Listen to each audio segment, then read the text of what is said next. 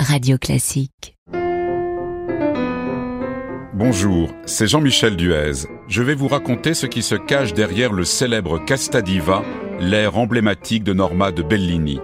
Bienvenue dans Backstage, le podcast de Radio Classique qui vous révèle le secret des grandes œuvres.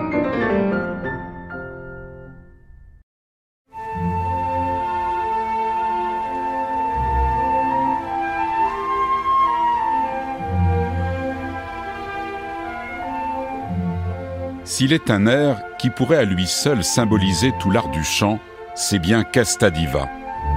Immortalisé par Maria Callas qui a chanté le rôle de Norma près d'une centaine de fois, il représente près d'un quart d'heure de musique.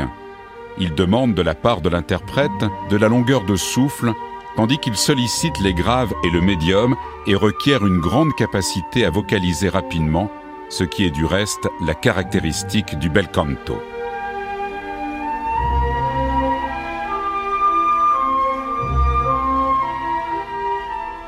Chacun connaît cette prière à la lune qui commence par un solo de flûte soutenu par les cordes. Qui n'a pas frissonné, qui n'a pas vibré en l'entendant À chaque note, il semble qu'on entend soupirer la brise nocturne dans les feuilles humides de rosée. C'est quelque chose de frais, de velouté, d'argentin, de bleuâtre. Cette description si poétique et si juste et de Théophile Gautier.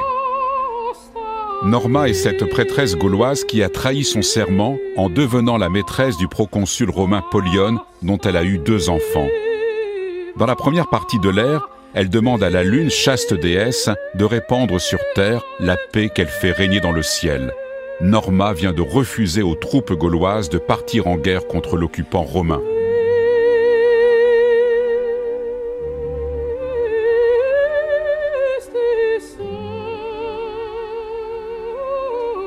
Puis dans la seconde partie, rapide, la cabalette, Norma adresse une autre prière.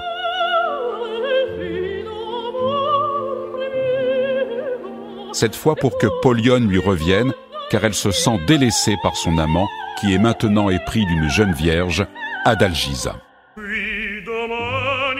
Comme de nombreux autres opéras devenus des chefs-d'œuvre, Norma a d'abord essuyé un sévère échec le soir de la première, le 26 décembre 1831, à la Scala de Milan. Une partie du public a crié fiasco, fiasco total. Comment expliquer cet échec? Peut-être une cabale organisée par des concurrents jaloux, peut-être une guerre entre la Scala et l'autre grand théâtre milanais, le Teatro Carcano, où en mars de la même année, Bellini avait créé la Somnambule. Et puis une partie du public a aussi très certainement été déroutée par la gravité d'une musique qui se situe à la jonction du néoclassicisme et du romantisme naissant, tout en étant résolument belcantiste.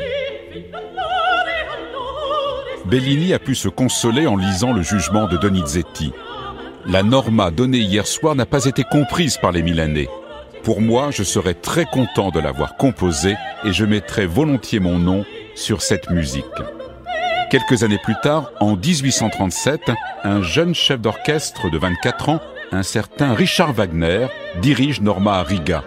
Et il s'adresse au public avec ces mots.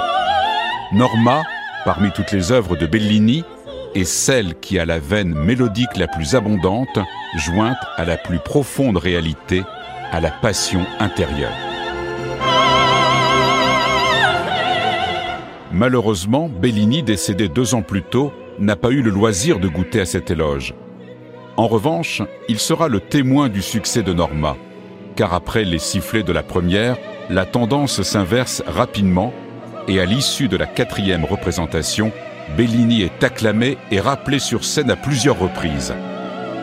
L'ouvrage restera d'ailleurs à l'affiche pour une trentaine de représentations au cours de la saison.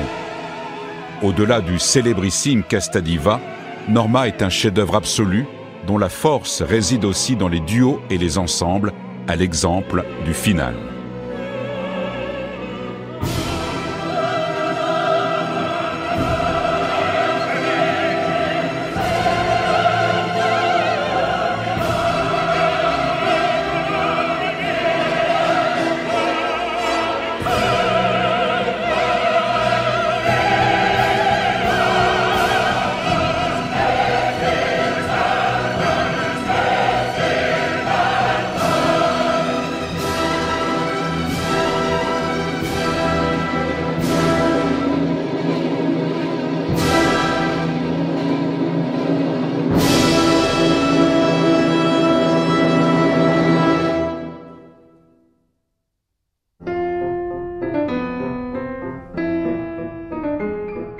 Prochain podcast, La jeune fille et la mort.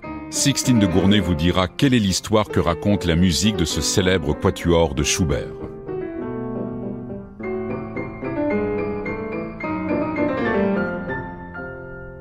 Radio Classique